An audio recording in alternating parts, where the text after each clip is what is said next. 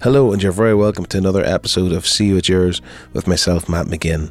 I'm absolutely delighted to have as my guest on this episode one of my favourite songwriters of all time. His name is David Hosking. He's from Melbourne, Australia. I'd known him for about 20 years, and I'm delighted to call him a friend, and he's such an incredible talent. He's got eight albums out. I would recommend to you to go and check out every single one of them, whatever platform you use, be it Bandcamp, Spotify, or go to his own website check out his album, check out his songs. I've, I've put some songs throughout the interview, and uh, I really hope you just get a, a nice glimpse of the calibre of this man's songwriting. David very recently appeared on Cocoons, a weekly lockdown session that is hosted by myself and Cormac Neeson and featuring artists all across the world. And that's basically how we begin chatting about his experience on that. So enjoy. I'll see you at the other side.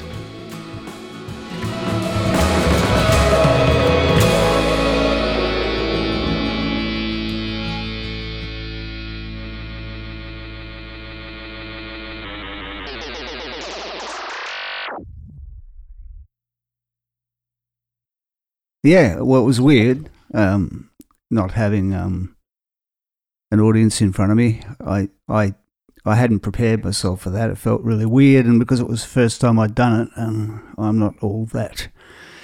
Um, technically, uh, I'm not a wizard when it comes to that sort of stuff. I had no idea whether it was working, but um, I, I don't know what I. You know how when I've watched them little hearts float up and little comments float up, and I couldn't see any of that. So I don't know what I did wrong, but not that I I need to be concentrating on that anyway. But uh, the the power, the power didn't go out, so that was good because even the the modem up there in the corner of the the kitchen is uh, plugged in. By the sounds of it, so, uh, Australia is sort of opening up a wee bit earlier, is it? So I mean, you might yeah, get we, out and do a live gig soon enough for. Ah, uh, no, I haven't heard anything about that.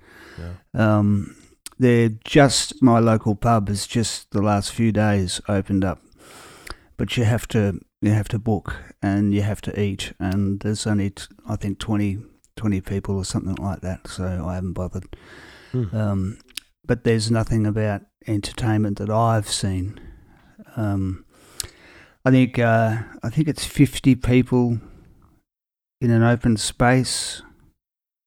I'm not sure. I haven't been paying attention because I hardly ever do gigs anyway. yeah, yeah. I mean, you'd you'd yeah. make them a, a, special event, wouldn't you? Yeah, yeah. That's what I do. Well, the last um, last few gigs I've done in in Australia were when Ryan McMullen came over, and so he oh, got me to open for him. Yeah. And I did a house concert in January, which was really nice. Uh, I like them. Uh, but um, apart from that, uh, the last gig I did before that was in, I think it was in August when Ryan was out last. And I had I did have one booked for May. Someone called me up and said, "Do you want to do a gig with me?" And that was all uh, organised and just about start. We were just starting to uh, talk about it online, and, and then the whole COVID thing happened. So that um, fell through, but we'll do it again when it when it uh, opens up. Yes. Um, yeah. What um, do you mind if, if I go back to the very very very start and and ask you what um, like where you're living now, Melbourne? Is that is that near to where you grew up, or or? Yeah, it's about it's about um probably 20 miles, 25 miles away, uh, um, in a place called Werribee. But I'm I'm in a place called Coburg now, and have been for a few years, quite a few years, which is in in Melbourne, probably about I don't know, 10, 10 miles from the centre of the city.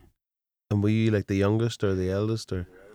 I was in the middle, in the so middle. I had two ab- two above and two below. You're you're sort of like myself in terms of uh, like you put out. I, I think I put out my first recording when I was about um I don't know thirty. And what age were you? You were probably about. Uh, official recording was when I was when I was thirty, I think. Was that the the four track mind, or was that? Yeah, yeah. Right. So what what were you doing up to up to that point? Were you, were you Oh, I was recording. Well, was I asked my mum, she, "What do you want for your birthday?" And I would have been about fifteen, and she bought me a little square tape recorder, which um, didn't have a radio in it or anything. It was just a just you, record, and so that was my first experience of recording. So I was recording into that for uh, a few years, right up until I was about twenty, and then I I 2021 I bought myself um, the Tascam 144, lovely? the the Porter, sh- the very, I think it was the first Portastudio or one of the very first, and that was what what, what um, so I'd used that for about ten years and ended up putting out a record of some of those songs. That was Four Track Mind.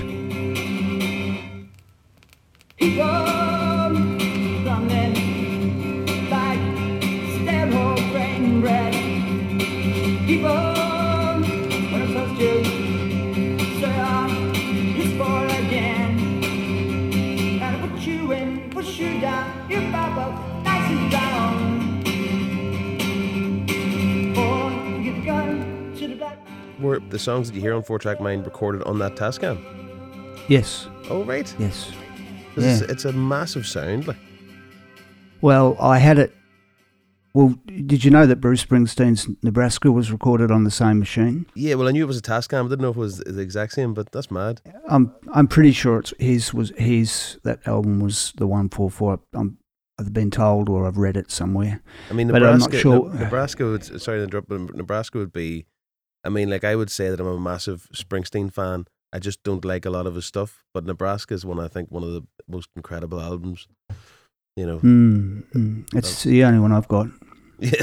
Um, But but not because I I don't like I, I saw him live. Um, probably in the mid '80s. I'm not sure when he was out here, if or if he's been again. I'm not sure. And he was amazing. Yeah. I, I would. I, I had a couple of friends who were massive fans, and I didn't have any money, so they bought me a ticket and took me along to the the Royal Melbourne Showgrounds. I think it was that. So it was an open um, air concert outside, and uh, yeah, I'd never seen anything like it before. and that was in the eighties. you uh, said. I think it would have been about the just going from when I was seeing that that couple a lot was uh would have been the mid eighties. Yeah. Yeah, Because I I'd saw have to- him, I could- saw him like seven or eight years ago, and he was, and the energy from him and the band then were mental. Like so, in the eighties, I'd imagine that was even. yeah. It was around the t- whenever Born in the uh, whatever that album was that that song was on it, Born in the USA. Yeah, yeah, I just rem- I just remember the beginning of that song at live, and it was outdoor, outdoors, and it was, and we were, it was, it was, it was the first time I'd been in a crowd where you couldn't move. It was so tight, even though it was outside, because people were put pressing forward and pressing forward, and um. Uh, and it when I, I can't even remember how that, that song starts, but it hit you right in the stomach, and it just sounded amazing. yeah. Yeah, Massive sort of like snare drum or something like that. There. yeah. Well, we got right in the right in the middle, so we were sort of not far, um, f- far from the the sound desk, wherever you know it was only a stone's throw behind us, and so we were in a good spot. Mm, We didn't need to get close. Vicky had a a really long telephoto lens on her camera, which she wasn't supposed to have, but um, uh, so she didn't mind that she couldn't get right up the front, but the sound was was amazing. Brilliant. That's the only song I remember.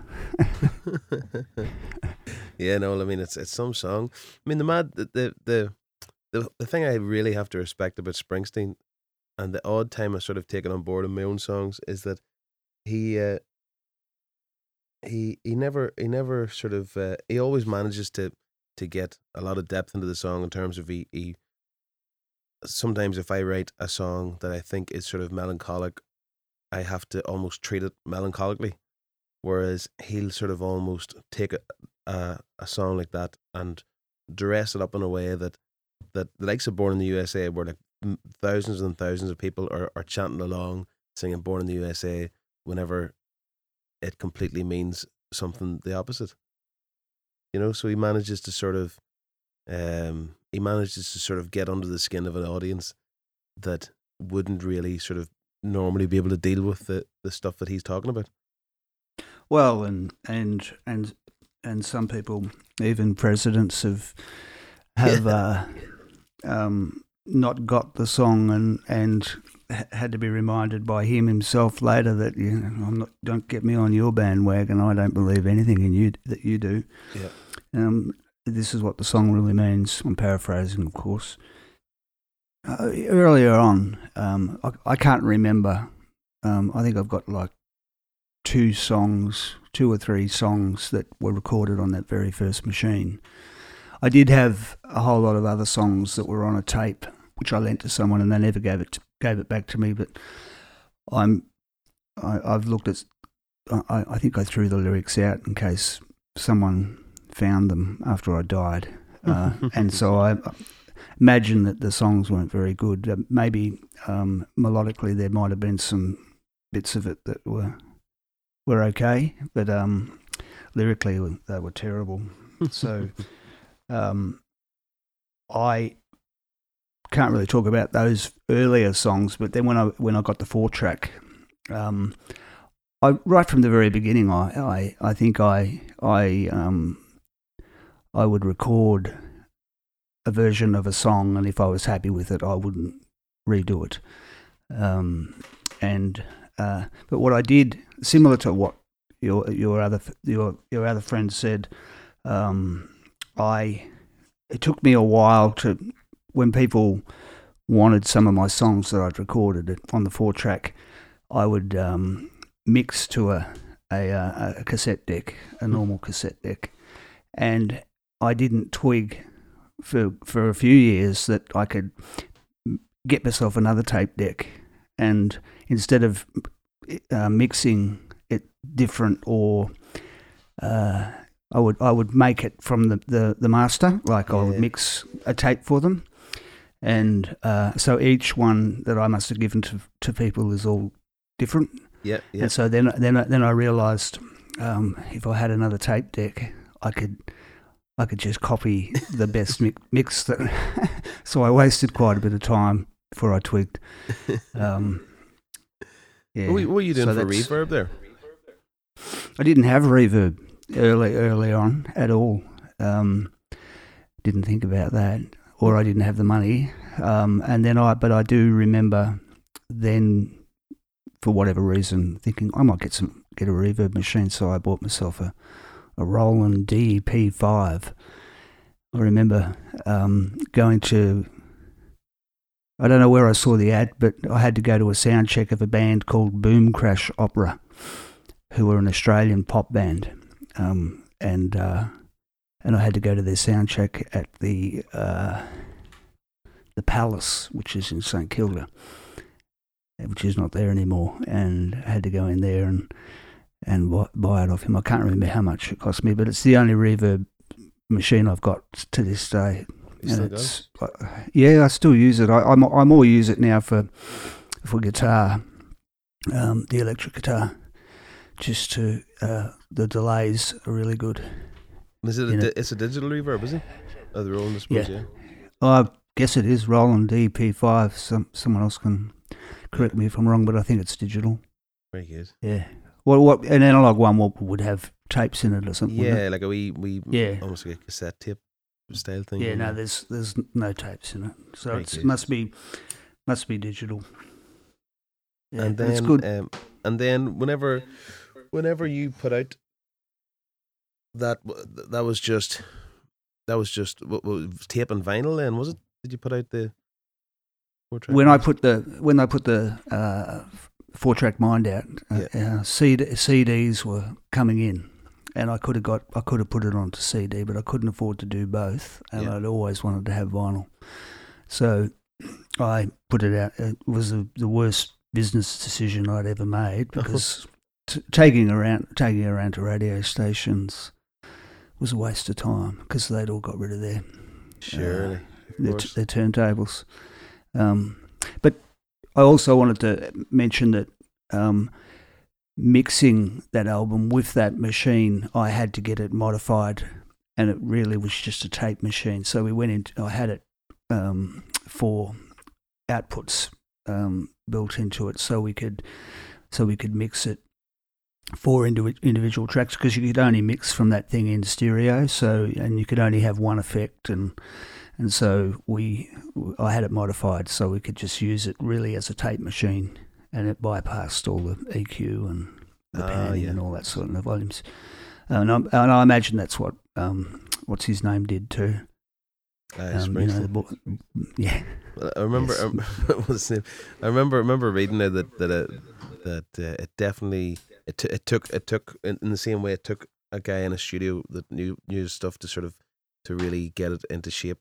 To you know, it wasn't just a matter of, of what he recorded was the end product. like, you know. okay, But yeah, but, but I mean, well, the performance was there, but just it took him to get the to get it sonically into a bit of shape. Um, Yeah, well, he had, he would have had better mics than I did. I had, you know, um, uh, you know, they were they were all right, but um, and he would have, you know, he would have been. But anyway, he what what he did was similar to what I did. He didn't he didn't. Uh, there's nothing on my on that album of mine that's um, any more than four four tracks. You can bounce it and bounce it and bounce it, and yeah, yeah. but it becomes becomes really compressed and hissy, and um, so I didn't have any drums or it was just guitar and uh, um, harmonica and vocals and maybe harmonies and maybe a keyboard on one couple of songs. One song I can't remember. Uh, so, but I, I learned pretty quickly that if you do too mu- much overdubbing on those things, it gets it get, gets a bit, you know, uh, lost. yeah, yeah. A lot of the other, yeah. yeah But as I say, I mean, it, it definitely still sounds massive. Like, I mean, you, you know, you're, you know yourself. Like, one of my favorite songs of yours, "Black and Gold." Like, I mean, I still think Mm. it just, it just sounds, you know, it's, it just sounds massive. Like, you know, I never shrank from battle rage.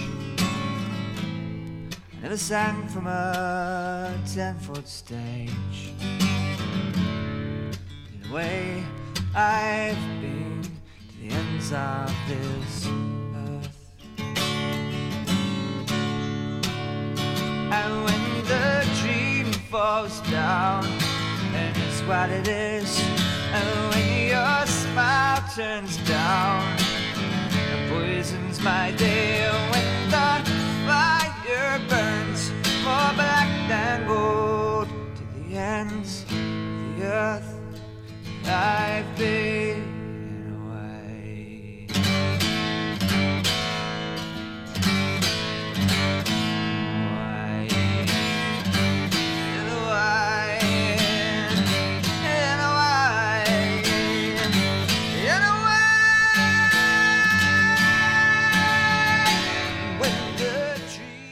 that that guitar that's on it now is that that's the one that was stolen, is it?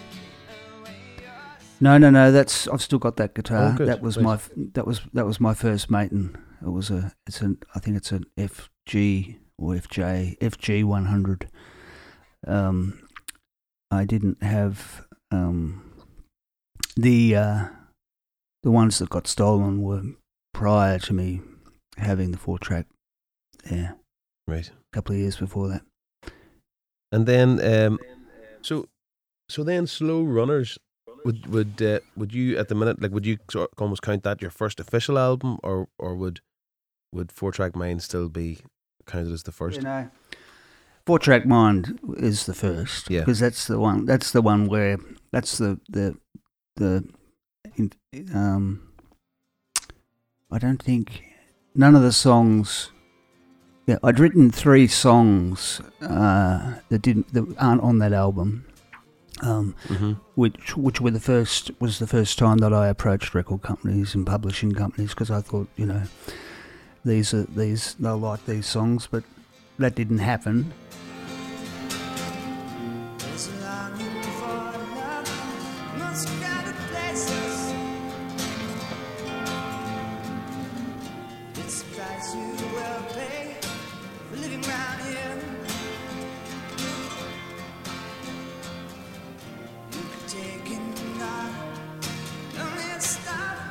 So there was that song, and there was a couple of other songs which I thought, you know, I'd let me uh, artistic guard down and and uh, and was joining the pack just to get a record deal. Ah, Uh, yes, but, yes. e- but, e- but, e- but even that didn't work. Um, it still wasn't commercial enough for them.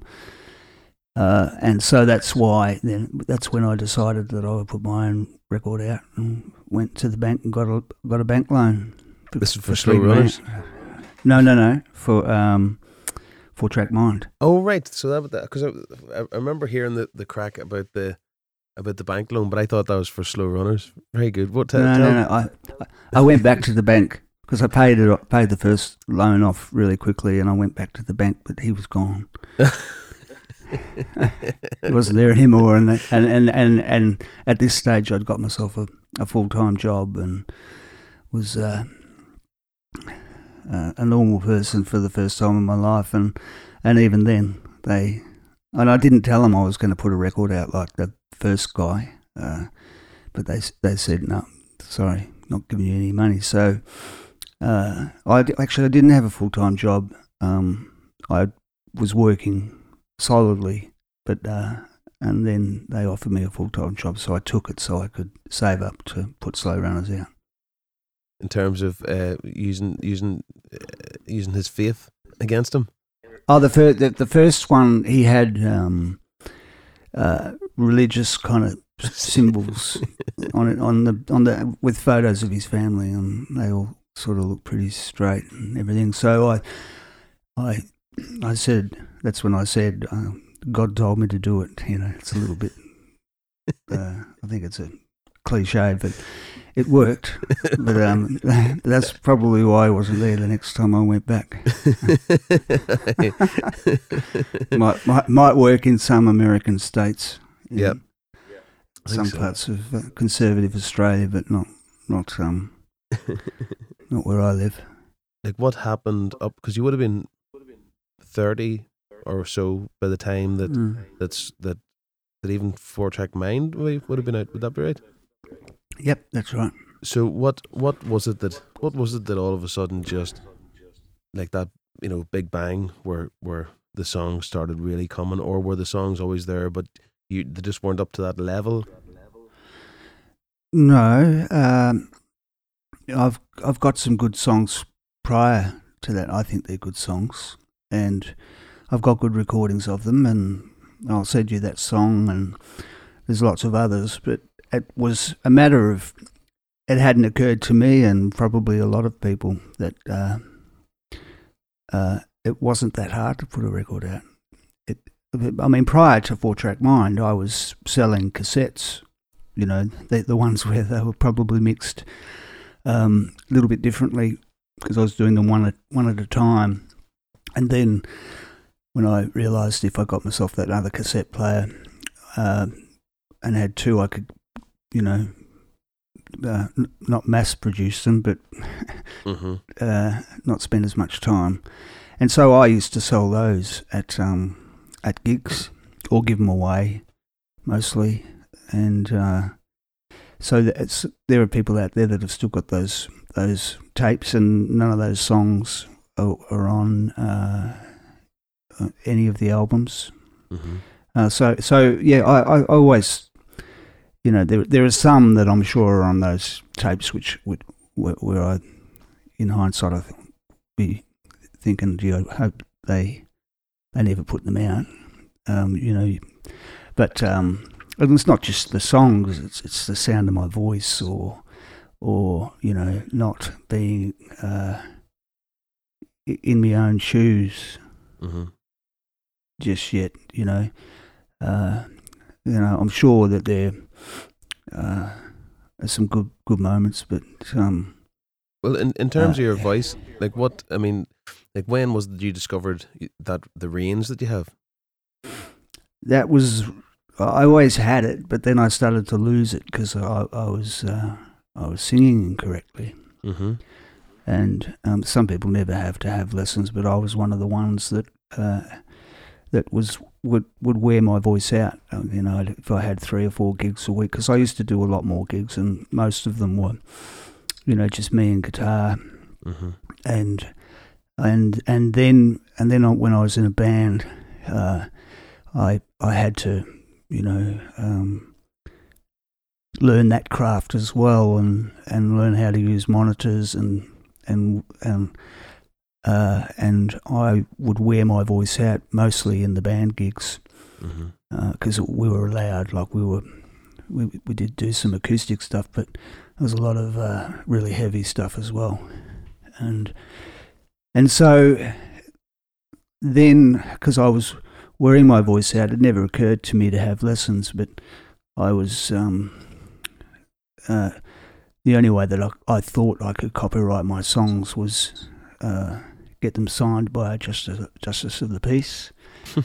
And and and uh, one particular day I I found a justice of the peace and he was a jeweler not far from my house. And and uh, so and my and the bass player in the band at that time could could uh, write write it down the the melodies down on uh, on music paper. And and so I had that and I walked in and I had th- that and then I had a separate page with the lyrics and went in and and the the the shop assistant um, was looking at the music, and she turned out to be a, a a singer, and she was going and having lessons with this particular woman, and she was asking me about it, and and I just mentioned that I was having a bit of trouble with my voice at the time, and and she said, "Why don't you come to one of my lessons?" So that's how I met Mira, who's sadly passed away now, um, and she taught she taught me how to sing in a way where I wouldn't wear my voice out, but she also gave me that higher range and, and a lot more, uh, more in the lower range as well. Could I trade world peace for you? Could I rest in your arms if I that your skin and your kiss was worth the pain of the fighting ones and the buried slain. Very good. How long? How long did you keep that up with with her for? How long did it take for it to Oh. finally start clicking? It took me a while uh, because she was getting me to sing arias. You know, I, I said I don't want to sound like an opera singer, please. I don't want to sound like. She said I, I promise. She was um, from the Ukraine, uh, and uh, um, and she's she's promised me she wouldn't, but but she would get me to sing those really really difficult ar- arias, and I was terrible. Like I thought, there's no way am I going to be able to sing these songs, but it was because I didn't know how to sing because they're really, really hard to sing. Yeah. And, yeah. Um. So, I think I started going to her. Uh, well, that, that band finished in 1987, and that's when I was losing my voice. So, it would have been around or about that time that I started, and I lived on that side of town, the opposite to where I live now, and and so I was going to her once a week, probably for 87, 97 uh, probably till 2007, Brilliant. probably 20 years. no way. Once a week. It's just like going to the gym. Hmm. Um, and uh, and then I stopped.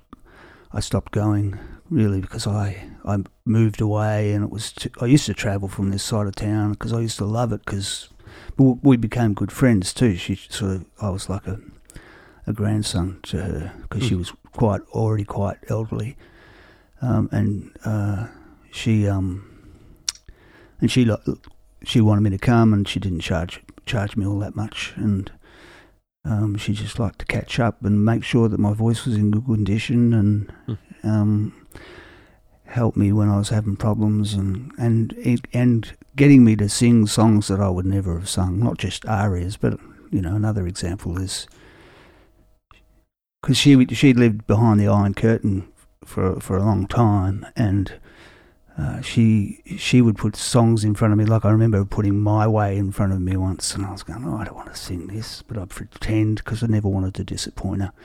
And I re- even remember, like I said before, about those arias singing My Way and and um, having Frank Sinatra in my the back of my mind and and thinking oh, I'm terrible at this, you know, uh, and not enjoying it. And she she was a really good piano player too, so uh, she she was she she had a lot of soul. So if if um, she would do her best to give me the right accompaniment, accompaniment but um, even that song I found difficult to sing, even though you know every drunken fa- father sings it at their ch- child's twenty first. If not, maybe not now, but um, uh, and and but and all of them would have done a better job than I did that first time. But I got better at it as as I I I learned to sing.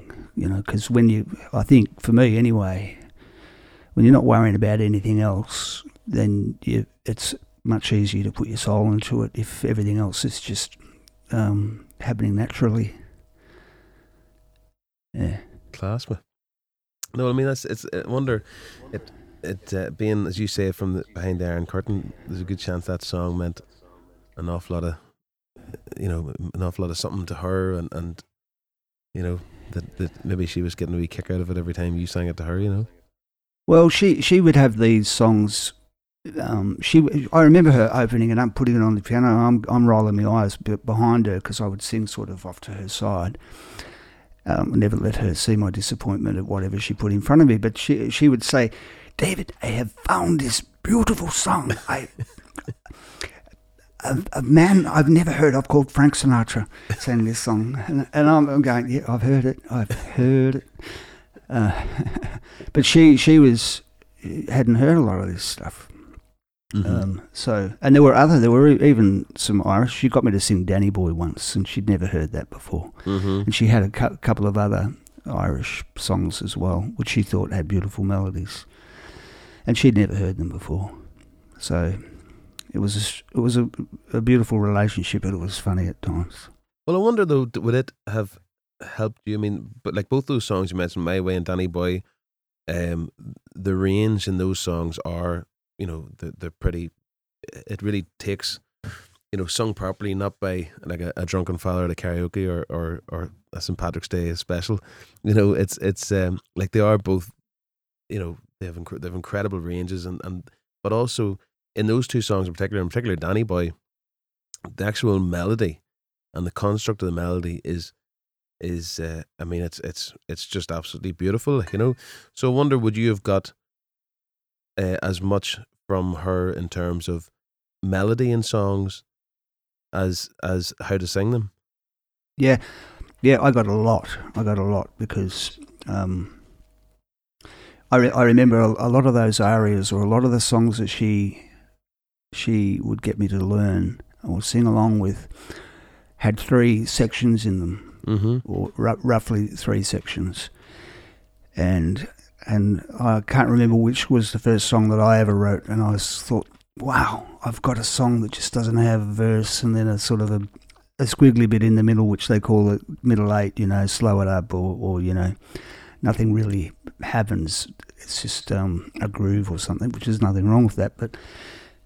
Then I, I, I started to write more and more songs that had three parts, uh, distinct parts which would stand on their own, um, and uh, and not only that, because I got more of a range, I was able to uh, that developed my sense of mel- melody. Because uh, I'm not like one of those. If, if say if I couldn't sing, um, there's some writers that can. Uh, get those melodies anyway because they just write them down on the on the on the the manuscript, uh, and they know that they know who they're writing it for, and they know that they can hit that note or or uh, something like that. But I was able to do the note instantly, and then more more importantly, also was that the bottom range. You know, I I got uh, I got um, was able to get down a lot lower too, and you know you pick the guitar up and you don't know you're going to write a song, um, and you, if you can play chords anywhere or playing any different key and within reason, human reason, and you can hit those notes.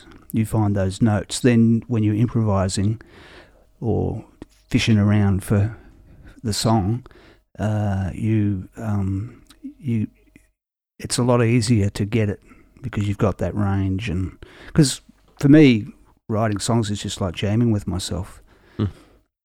And I don't you know I don't know what's coming next. And and and until you hear it like something happens sometimes it's a mistake which sounds good. Or you find a different tune uh, in the same tuning because I used to use a lot of tunings. And and you, it's like having another instrument and you you can play different chords. You know like for example that uh, that song um, you uh, I don't know whether you played or sang on it but you helped me record it on down every street um, curve of your heart Oh yeah. remember that song? Yeah, yeah. So I had just been playing another song uh, in the house, uh, which was off Sleeper called "Where She Goes." Hmm. Same tuning, and that's a, that's a delicate finger picking song. That original one off Sleeper, uh, and somehow I just was mucking around, and and that that uh, uh, chord.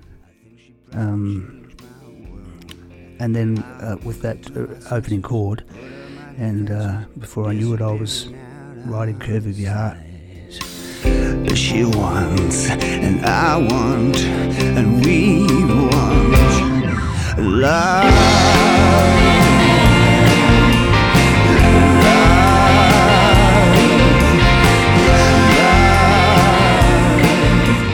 So it's same, same, different tunings open up other doors too, and being able to sing um, higher and lower and without wearing your voice out and Mhm. being free, you know, uh, means you come up with more and more melodies. But even even the like I, I was listening, uh, I was I went through some of your stuff again last night, and I was I thought I must ask him where he got his his like classical training because it does sound like when you, you listen to an awful lot of your melodies, the way that your songs can sort of modulate into different keys.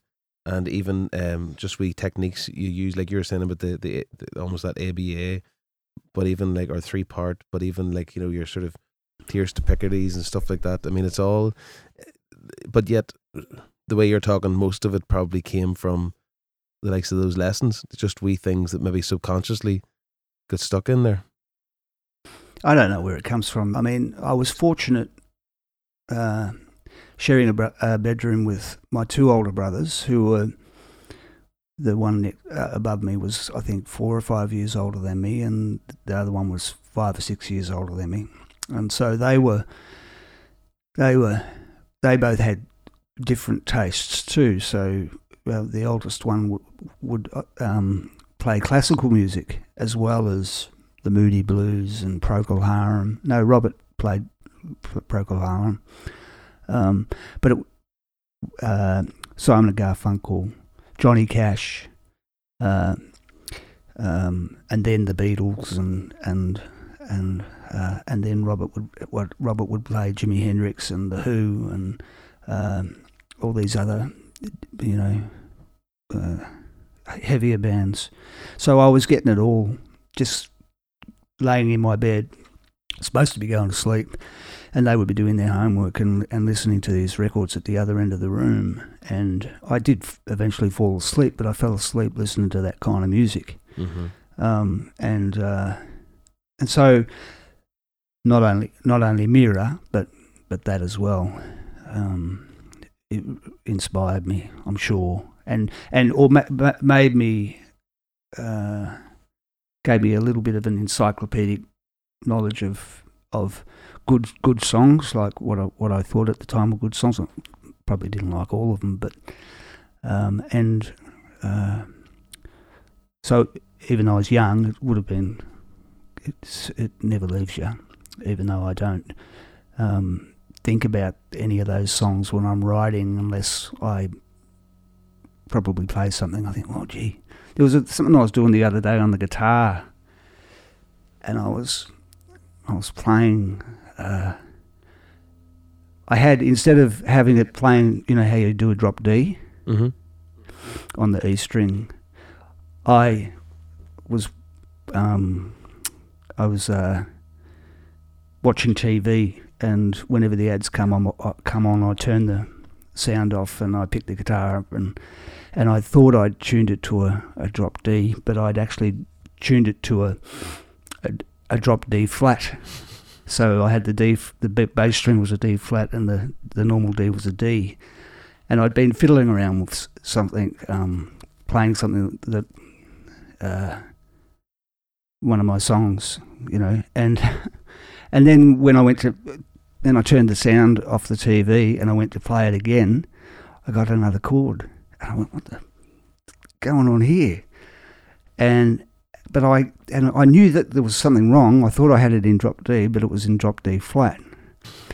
And of course, it was a little bit atonal or something, uh, but it was a chord that I knew I didn't make up. I could hear it in a in a song, and I, I kept playing it each time the ads came on.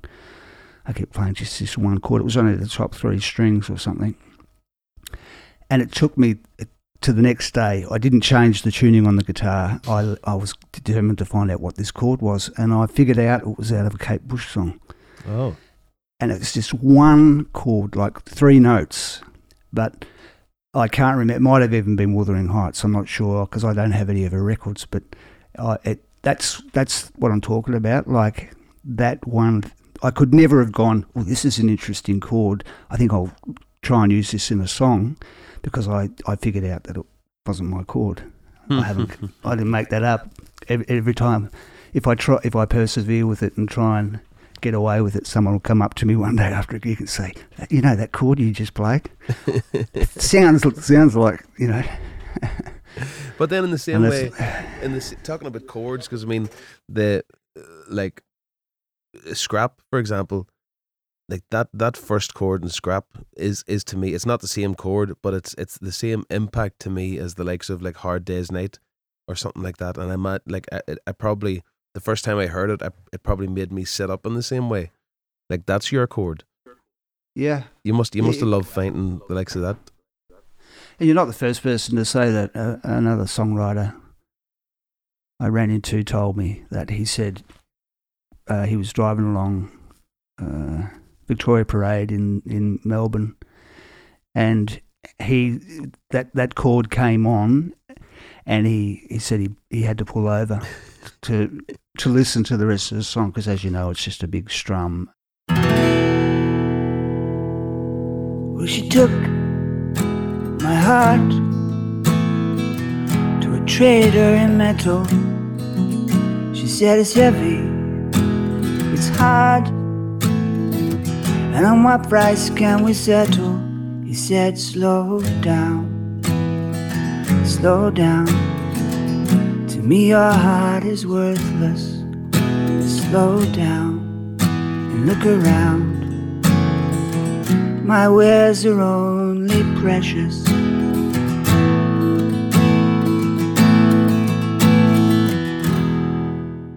I think it's just an E major chord, but but probably you know because I don't read music, I don't really know. Um, I, and I haven't analysed it like what sat with- at the piano and gone which note is it, but there's probably Yeah, no, know. there's there's definitely something funny in there. oh that's good. Your western heart can't help us. I think uh, I was I was I was just listening to the ga- again last night, Scrap, and uh, like I mean, like it, it must obviously be a song that, that that you can see resonating with people. Yep. Yeah, people people do like it. I, re- I, I remember when, when I recorded it, uh, I was in a really really good studio, and I was, I was actually in the drum room. Where it was really bright and acousticy, and I had a beautiful view. Well, I wasn't actually looking at the view, but I could turn around in between takes. I don't even remember how many takes I did, but Lawrence Maddy was the co-producer of that album, and Adam Rhodes, who went on to record half of Sleeper. Um, both really, really great engineers and producers. Um, they they got the sound, and that that that was the um, the FG one hundred Maton two, Hmm. Which was a re- which is a really good recording guitar because it's really tight Yeah. and uh, if you can get um, and anyway, it was in a live room, and and but I remember it being really really noisy. There was a lot of air in the room, and they must have had I don't know, but they got rid of that all that in the mastering, which was which was good. It was a, probably a a really good ribbon Neumann mic or something, and it was Ah, picking yeah. everything up thing up in the room and. To be honest, I don't really know, but it had this Yeah. Yeah. sound. And um, the mastering guy, uh, Don Bartley, just I forget what they call it, Sonic Solutions or something. They probably got something else now. And he just found the frequency and got rid of it without taking any of the the oomph out of the song. Although that song appeared on a, uh, oh no, I can't remember now. Can't remember. It it was mastered by someone else um, for an EP or a single that I did, and and he took all the life out of it. The whole the whole um, Fortified was on it too, off um, another album, and and you, mastering's um, equally as important as every other stage. Yeah, yeah. Was that was that per- perhaps the there was remember one stage you talked about maybe it was coming over here or something We had a compilation done. Uh, no, Yeah. that was that was different. I made that one myself, just copied songs Right. off albums, and there might have been. I don't think there was any demos or anything on it. No, this was a a, a single that I I put out. Um, it was oh, it was a long time ago. It was a, it was a song about um, the French were were uh, uh, exploding nuclear bombs in the Pacific somewhere, and so I wrote a song about it, and I thought it would be topical and it might get some airplay. Totally ruthless, calculating bastard that I am. and, and I was found out, and no one played it. no, they just they didn't play it. I But they stopped they stopped dropping they stopped dropping bombs, did they? Uh, probably because they just ran out of them, or people started rioting in France because they didn't have any money. I don't know. Um, during that, we recorded scrap as well because we had time. It didn't take long to do that song. So yeah, yeah.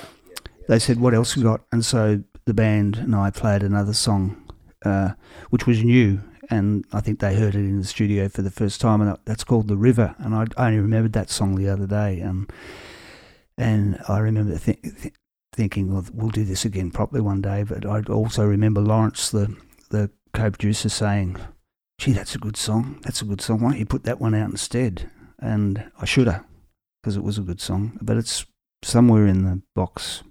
Hmm. Uh, it probably even on uh, two track. Uh, I mean, two inch tape, because that was all recorded to two inch tape. That, that that those sessions. Um, uh, yeah, and that's when scrap was done in that same session. So I think we did three songs Hmm. in that in that afternoon. That's class. I mean, scrap scrap to me is the the the first, uh, not the first one, but it's it's the one to me that um, it's like you've you've got a couple of different ways, different ways of tackling songs. Some of it could be sort of through uh, like a long sort of first person narrative, and some of it could be sort of a, a very abstract sort of thing. But I think scraps one that that really takes all of those things and just it's like a it's like a narrative but it, it's a beautifully abstract sort of narrative and just the way the shape and everything is just so unique that Thank you. oh, uh, but um but I, I don't know I don't know if that's why it it's just I don't know it's it's definitely as close to being like a perfect song as as I think you can get not you but uh, any sort of songwriter in general Wow, that's a big big um, compliment, Matt. Thank you very much. I remember being in Cyprus, and I used to love going to this place and watching their the way they sort of dance. They have these sort of like real late night proper Greek, old Greek sort of dances. Like, but every this is a very long winded way of asking the question. Every song or every melody, traditional melody, has a dance that goes along with it. Listening to your stuff as well, it's like a lot of the times there's never the, the song without the accompaniment. Uh, like a lot of a lot of people probably ask you which comes first, the song or the lyrics. But to me, like the guitar part, as as as much an important part as the song and the lyrics to you. Anyway, is that would that be the case? Yeah, and sometimes to my detriment, I think. Uh, trying to, you know, get an interesting guitar part, and which is getting in way of a groove, getting in the way, or it's it's the right guitar part, but it's not played right.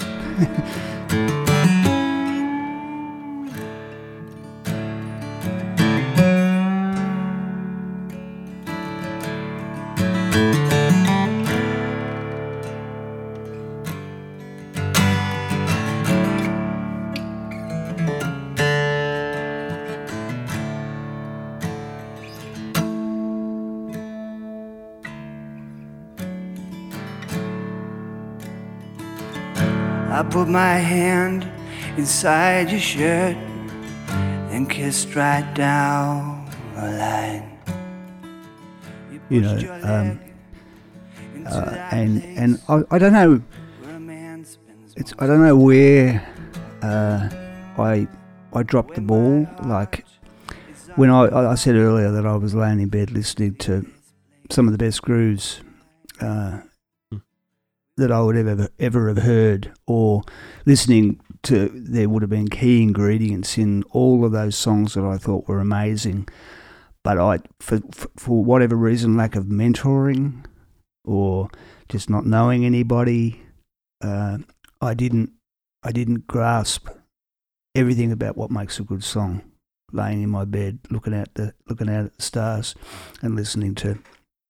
I, I, I, didn't understand why it was such a good song. It just had a good melody, and uh, I didn't listen so much to the bass or the drums or what they were doing and contributing to the to the song. I didn't think of it like that, and it's a, it, and so there's that. And I also been, even remember being younger and sitting on my grandpa grandparents' um, porch with my brother Peter. We used to sing all the time together, and we would sing Beatles songs, but we would never do the harmonies. Neither of us had worked out or been told. Why doesn't one of you do the harmony? you know, and we didn't work it out ourselves. Like, why is that?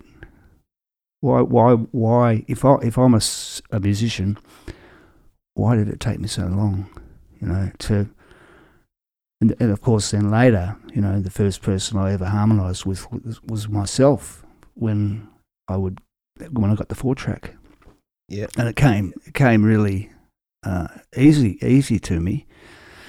S- similar to siblings are really good singing together, but Peter and I never said, "Why don't you take the that one, the third, and or whatever it is, and hmm why don't you do Paul's voice and I'll do John's voice or George's voice?" You know, we never worked it out. We, like, we were little though, like probably six or seven. Well, they made you walk in front of soldiers, and they kicked you till you felt much older, and you're 33 years. And then you rose above the crowd and every soul that ever lived, and that is many. One of them must have been the inventor of fire. How do I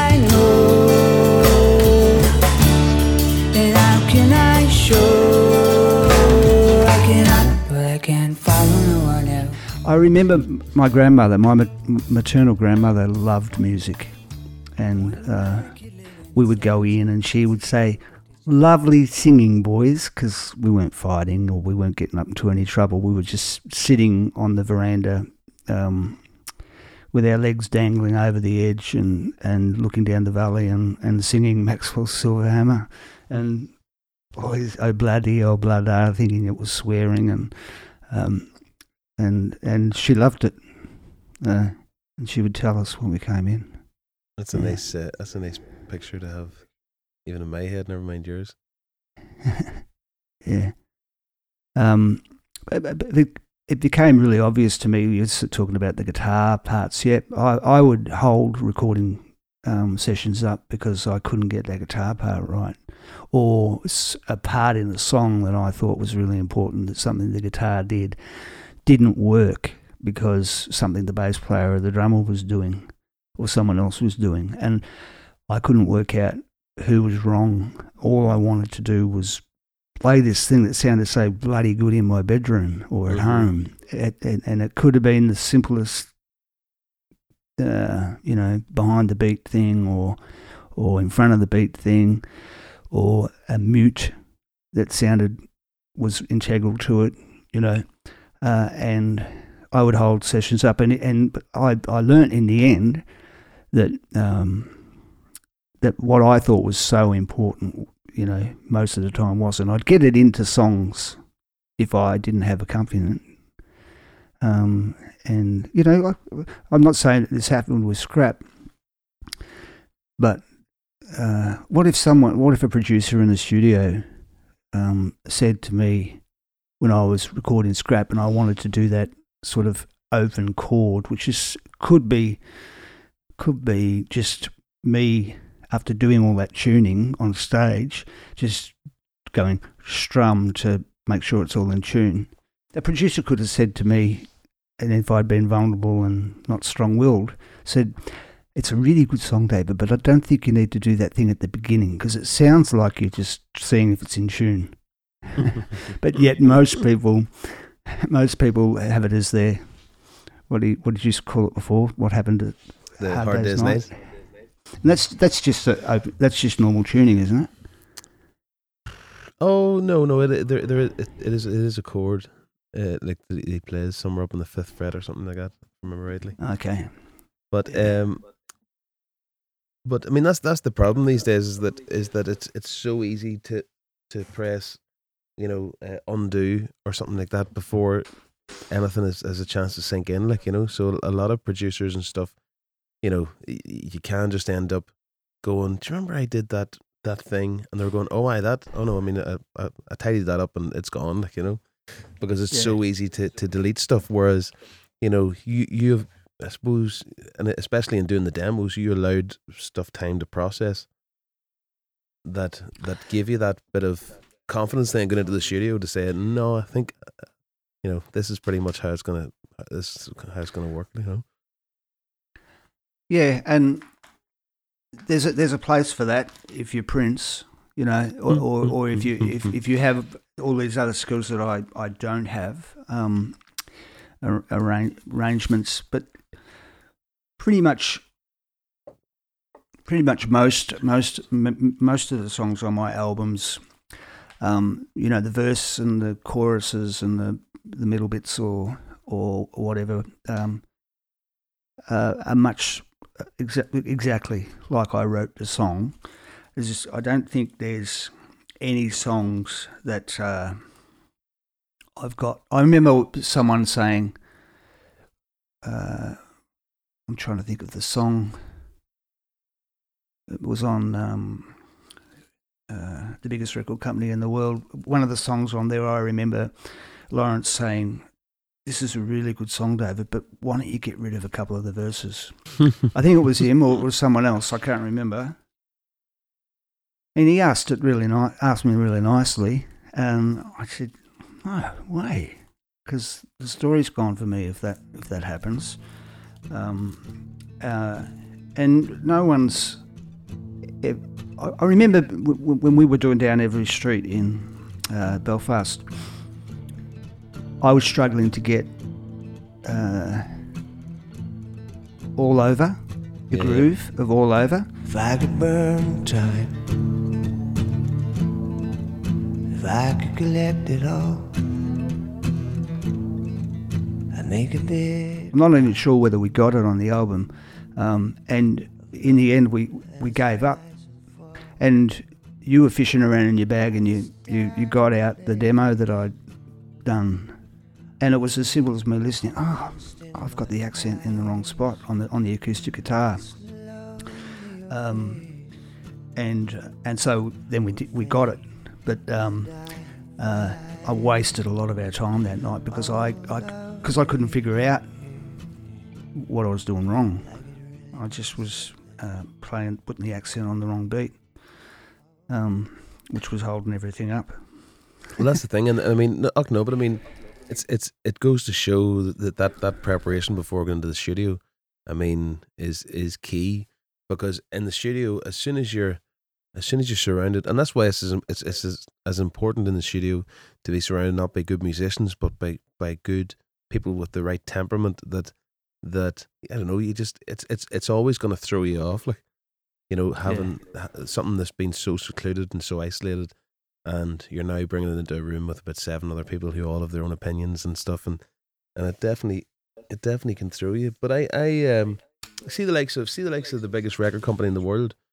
Um, mm. like I mean, we've sort of completely bypassed their um Jazzboy, which I'm sure we'll we'll get back to at some stage. But um, like that that that sounds to me like that's that's the first time that you're really like I love Jack's Boy, and but it sounds to me like that that's the first time that you're having fun in the studio.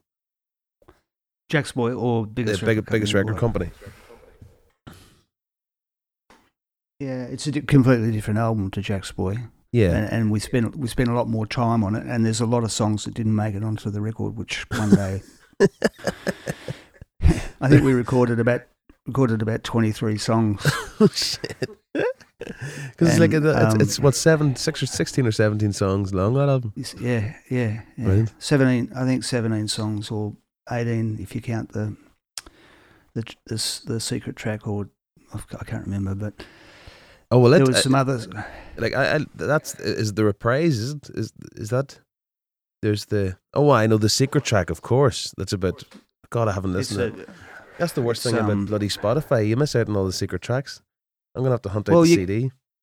It's my fault. I, I, I thought, I thought I had put the reprise on Spotify. No, the reprise on Spotify, but but were you not talking about uh, the one? What's the one?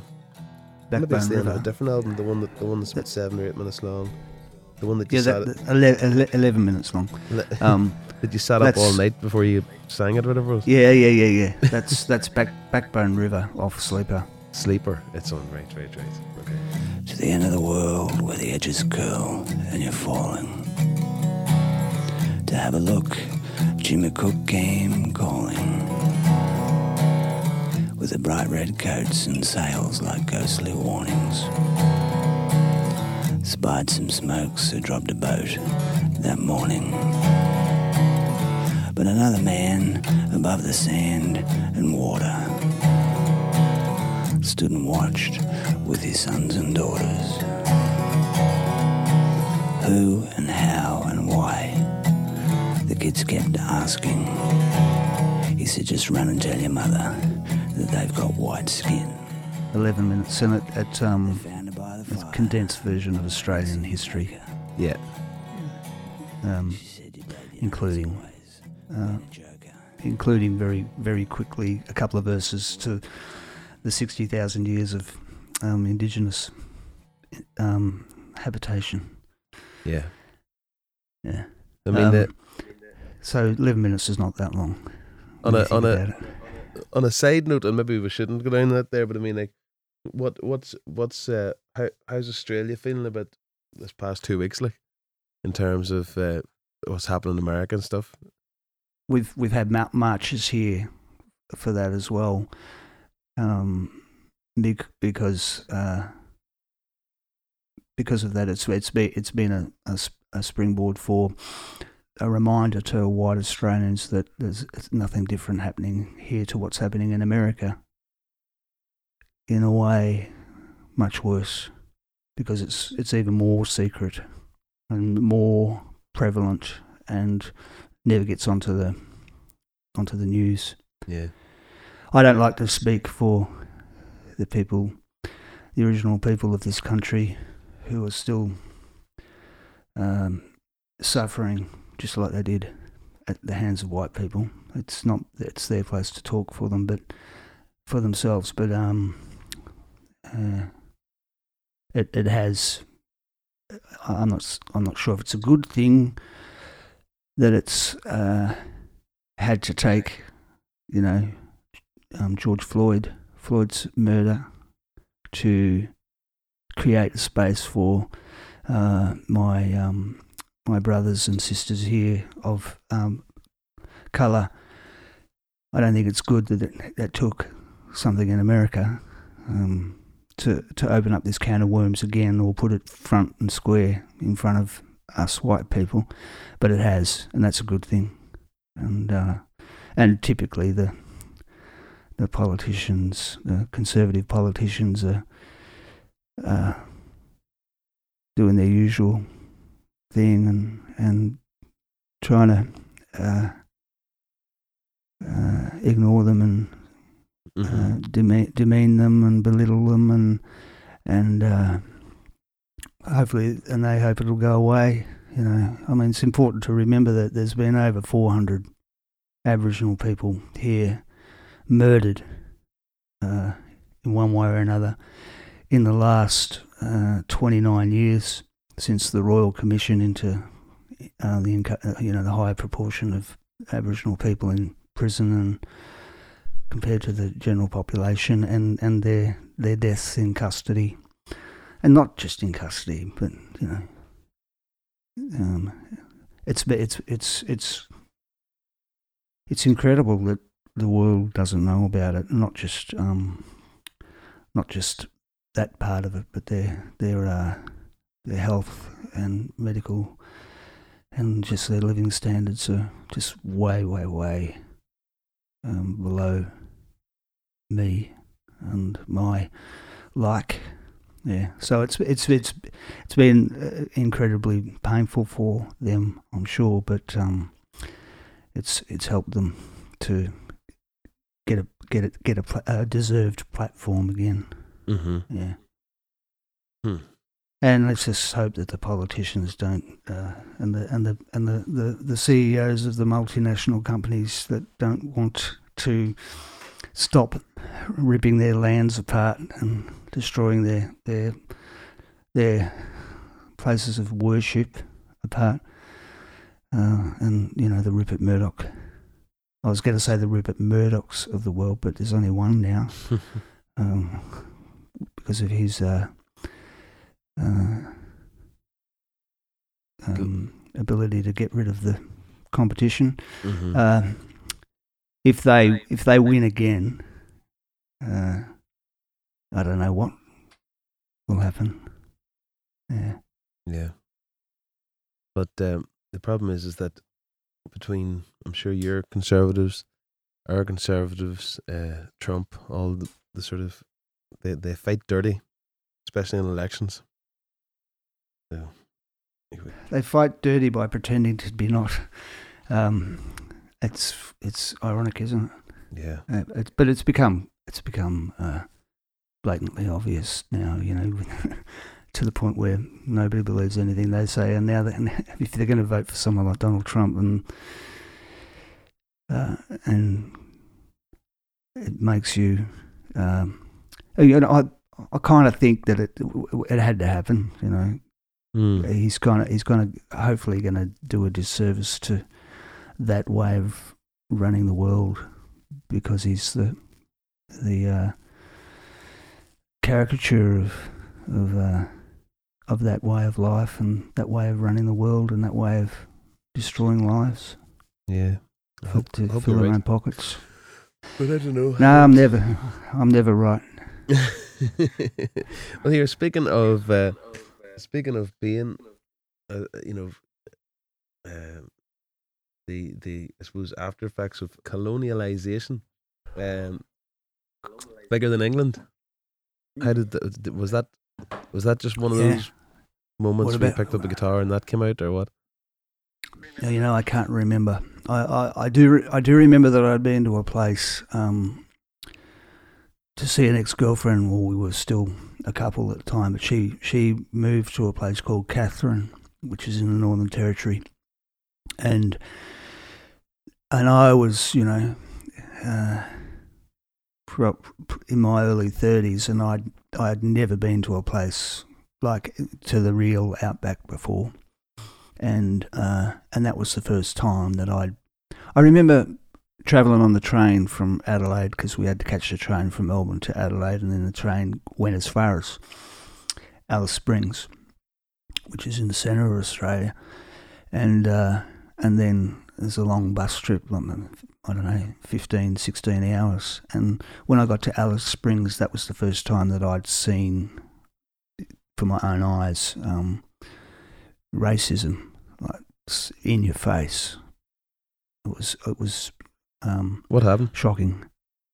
And uh, um, oh, I remember the first thing I the first people to welcome us were two young Aboriginal girls who could looked at us as we got off the bus. We were wandering around looking at our maps, trying to find where we'd booked our hotel or whatever it was, and they just walked up to us and said, "Are you lost?" And and uh, we we said, "Yep," and and they said, "Where where where's what's the name of the, the hotel?" And and uh, and they said, "We'll show you." And so they walked in front of us, and just when we got to the hotel, they said, "There's your hotel, mate," and and then they walked off. So the first people in the town were were the the uh, indigenous people, and they w- welcomed us. And then I remember, um, I know that no, that was a, different time. No, the, the, the, Alice Springs wasn't where I really saw any races because we were only there one night. The other thing that happened was I was, I was got to catch. I was I came back on my own. My mate stayed up there, and uh, I had to um, go to the supermarket to get myself some bread and cheese and stuff just because it's such a long trip, you know. I forget how far on the train, but, you know, at least 10 or 12 hours, I can't remember. So I, and I was in the supermarket and I had my bag and I had my guitar and I'd bought my cheese and I'd bought my bread and, and um, I was about to walk out and this um, Aboriginal woman said to me, and her name was Rosie because I, I found that out later, and she said, um, you got a guitar? You play that thing? And I said, yeah. And he, she said, you come with me. And uh, so I, um, I followed her and I followed her, just like I followed the, the two young girls with my with my mate Darren. And we ended up on the on the banks of the uh, Todd River, which is this river that goes through Alice Springs, which is dry, no water in it for most of the year. Um, and we sat on the edge of the um, river, and uh, and we sang, and um, uh, and they they had some wine, and they shared their wine with me, and I shared the bread and um, my, my cheese, and I think I had some other stuff as well, and and before. And then I, I was feeling kill, killing time before the train left as well, and and in that couple of hours, um, there started with her and then her friend, and before I left, there was about ten of us, and they were all, all just sitting around singing, singing. I, the only song I remember is singing. I'm sure they put up with a couple of my own songs. I hadn't written bigger than England by that stage, uh, but I remember us singing. Um, Swing low, sweet chariot, Mhm. and they were they were doing harmonies, and it was amazing. And yeah, it was. So that was my first, you know, and these were um, uh, um, tribal people too. So they had the markings of, of initiations and and uh, and were speaking in their own language when they weren't talking to me, and it was real, real, real eye opener for me. And, and but I felt nothing but welcome. And a few years later, I was I was in Alice Springs again. I was doing a gig up there with uh, an Australian comedian, and for some reason I had to catch a taxi somewhere, and I, I walked up to the taxi rank, and there were some Aboriginal people in the in the shelter, like a bus shelter, but it was for people catching a taxi. And I worked out my place in the queue, so there was about four of them, and they were before me, either all together or whatever, and there was no taxis there. They were just coming, and um, the the first taxi that came came at the same time as this sixty year old redneck walked up to the taxi rank as well, and he just walked straight up to the taxi and opened his door. And I said, "Hey, mate, there before me, and then I'm next."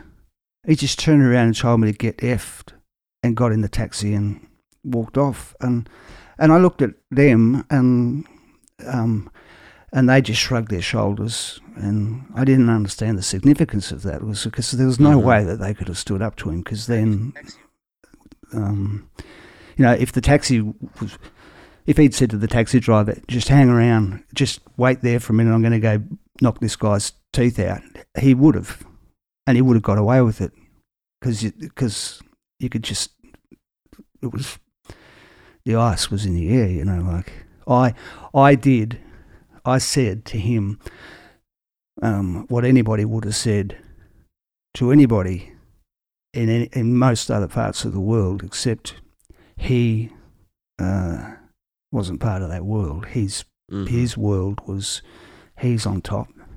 He's always going to be on top, and uh, whatever uh, whatever you've got to say is completely insignificant to to to me because I'm I'm on top. You know. Anyway, that Mhm. was and and that was just one thing. And you know, I also be- remember being in Katherine and um, that they had bars where white people didn't go, and this is only in um, uh, early nineties. this is the first time I went, and uh, and they said you, my friends would say, "Don't go into that bar. That's a black bar. Don't go in. Don't walk down that street, and don't do this and don't do that." And so I did it all, and um, nothing ever happened to me. I was welcomed. No one ever asked me for money. No one ever asked for anything. They just wanted to know about my mum and dad, and my family, and where I was from. And I remember saying I'm from originally from a place called Werribee, and and they said it sounds like black flower, black flower word. I said, well, it is, uh, and I fortunately I knew what it meant, but it didn't. it wasn't the same word in their language. Um, so, yeah, that's where those are the kind of stories that um, informed that song that you asked me about 20 minutes ago. I'm bigger than England and lovely as hell. You sent me your sickness, but you didn't get well. class, man. Because I mean, even even um, like twenty, God, 20, 10, 20 years ago, t- telling people like this, this should be like the, the, the unofficial national anthem for Australia, and and, and of course it's it's uh, it's true about almost every country that England touched. Yeah, but they're not touching us now, and we're still doing it. You know, America doesn't have slavery, official slavery anymore either. It's hundreds of years old, and I don't know how long it is, but since it's been banned, but it's still still as uh, ripe as what it was Yeah, yeah. when they when they had chains around their necks. You sent me your sickness, but you didn't get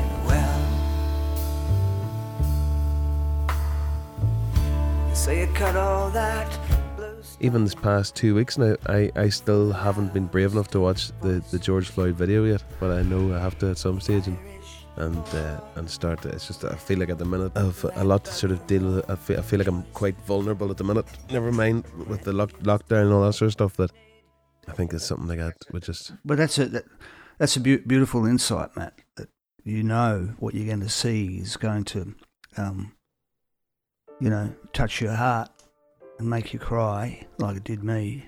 Um, you know, I remember I before I hit play. I don't know whether I watched it on Facebook or whatever it was, but I remember thinking, "Do I want to watch Mm. this?"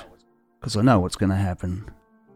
Um, and do I want to watch a man die like that? And uh, um, but I did. I'm glad I did because it, it um, some of the things he said were profound. You know, wasn't the actions of of the the, the criminal, that was uh, that was the, the man that was killing him, crying out for his mother.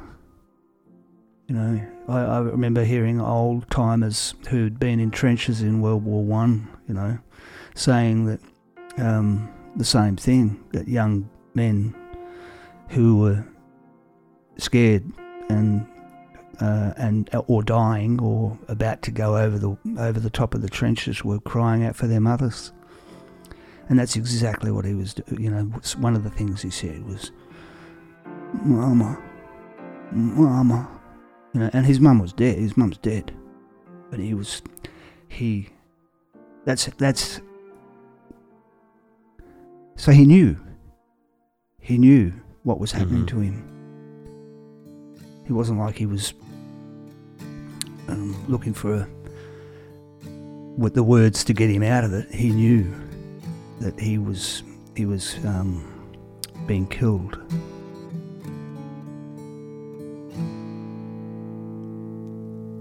He's got the world on his shoulders. Luckily, it's round. He can twirl it on his finger roll it away along the ground. But he's old enough to know that it always turns around and comes back. Cause if it stayed away forever, he'd be living in the clouds. And that's no place for a youngster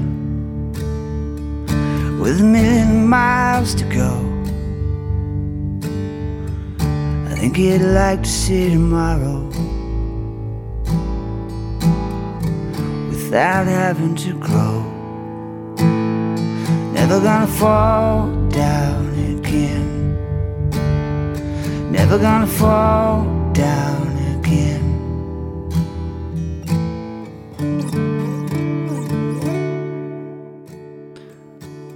started writing this song, which I haven't been able to finish. Uh, everyone that ever hurt you and everyone you hurt. Still somewhere in your heart, and there's not enough dirt to bury that pain. It only sleeps, you gotta dig it up again and let it speak. Um, so I hope I finish that one one day. Get to step aside. But mostly they will catch you hit you where you cry. Every warning's like a whistle, swallowed by the sky. Never gonna fall down again. Never gonna fall gonna fall down again. Never, never, never gonna fall down again.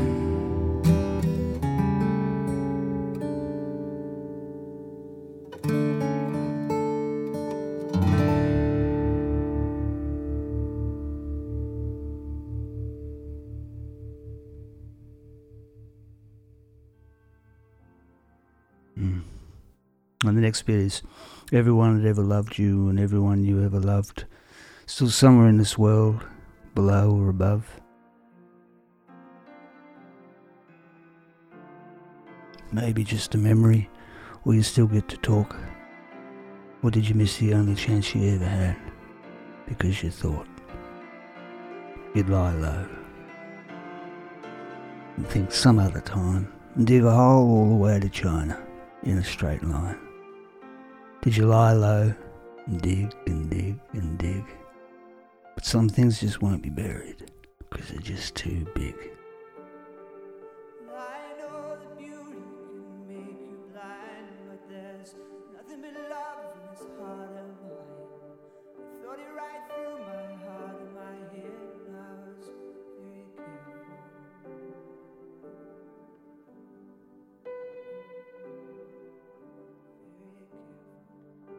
Was listening to, I'm not sure how you say it, Liam uh, Alamani, the guy Yes, at yes. Hothouse Flowers. Yeah, I was listening to him singing the song in Irish uh, today. And uh, um, I had no idea what the song was about, but it was a traditional song.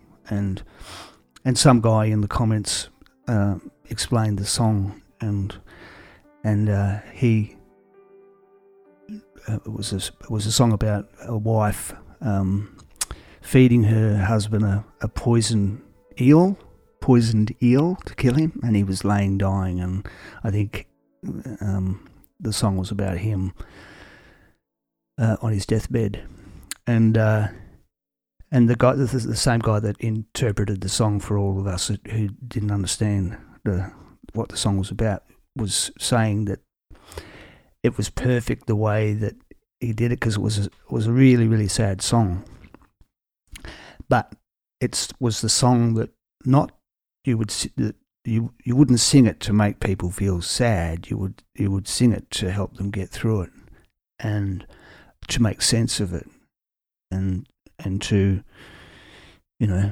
look forward to the next song in our lives. And yeah, I, I wish I could tell you what the song was, um, so everyone could go and listen to it. But it was really beautiful, and, and I think um, there was some other famous Irish people playing in it as well. But they they um, insist on using their Irish names now, so I don't know because because the English aren't grow anymore. Anyway, that's not my that's not my story at all. None of it's my story. if it was to play a song at the end that meant, I don't know, that just either you thought was fitting or that that one that maybe that people haven't heard or people haven't heard as much as you would have liked them to have heard, that sort of maybe the you know what what tune would you pick? Whenever anybody asks me that, it's like hearing my mother say um, something like, uh, "I had five boys, and um, none of them are special. They're all the same to me. You know, none, not one of them's more special." And it's the same with the songs, you know. And and my choice is going to be a fan's last choice, and uh, I. The only way I can kind of answer it, there's there's some songs that I'm probably a little bit more proud of because uh, I'm I love the way it ended up on the record, or it's got those that three parts, or it's got that guitar thing happening, Mhm. something chords that like the beginning of scrap like you say even though i've never thought that there was any anything real important about that um but yeah i guess it does introduce a song like well you, you as soon as you hear it you know that that's the song it's the same as um the intro to down every street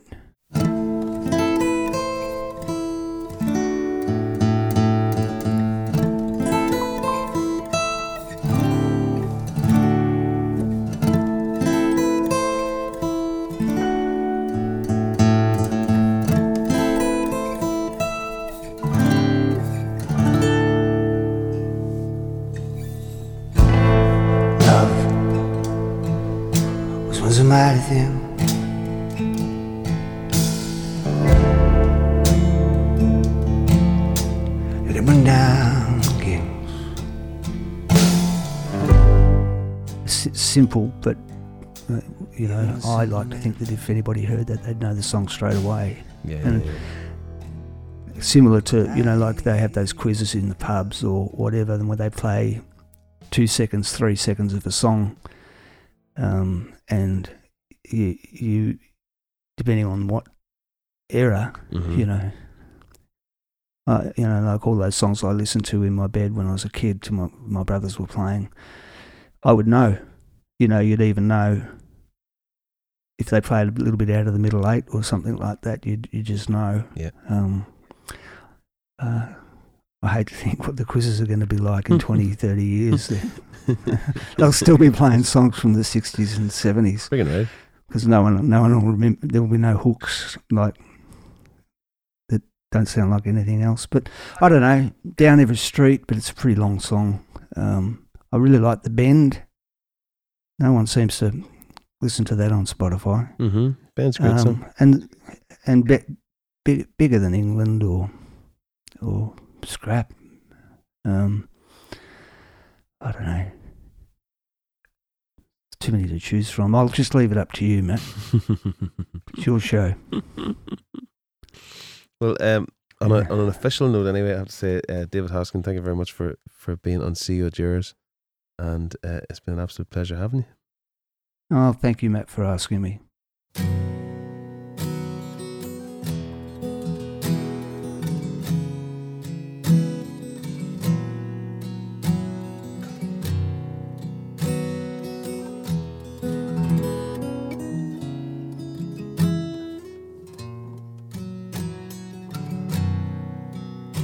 Well, I walk a fine line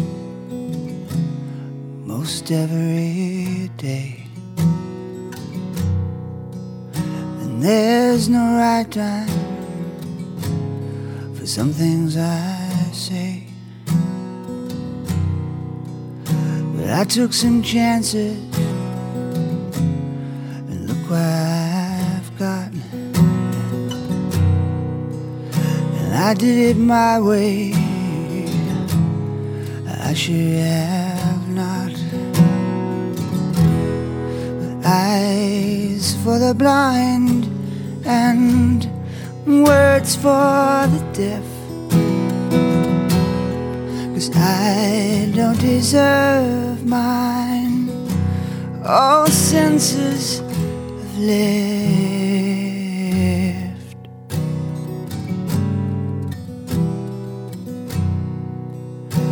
Well, I walked a thousand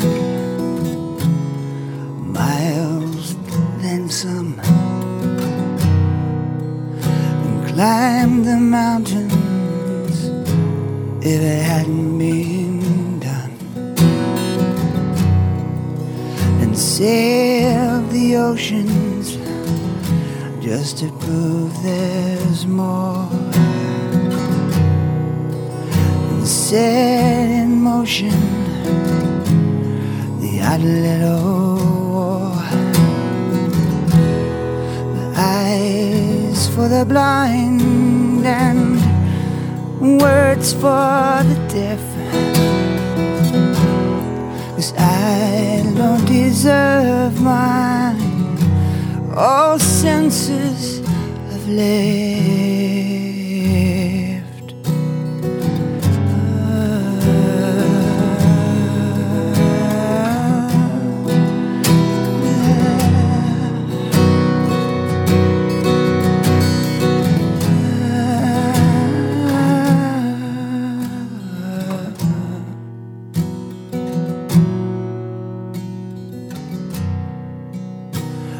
Might be riding on a train called destiny.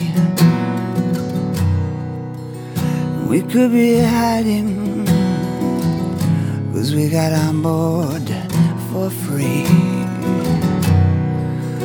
All kinds of everything And traveling in style.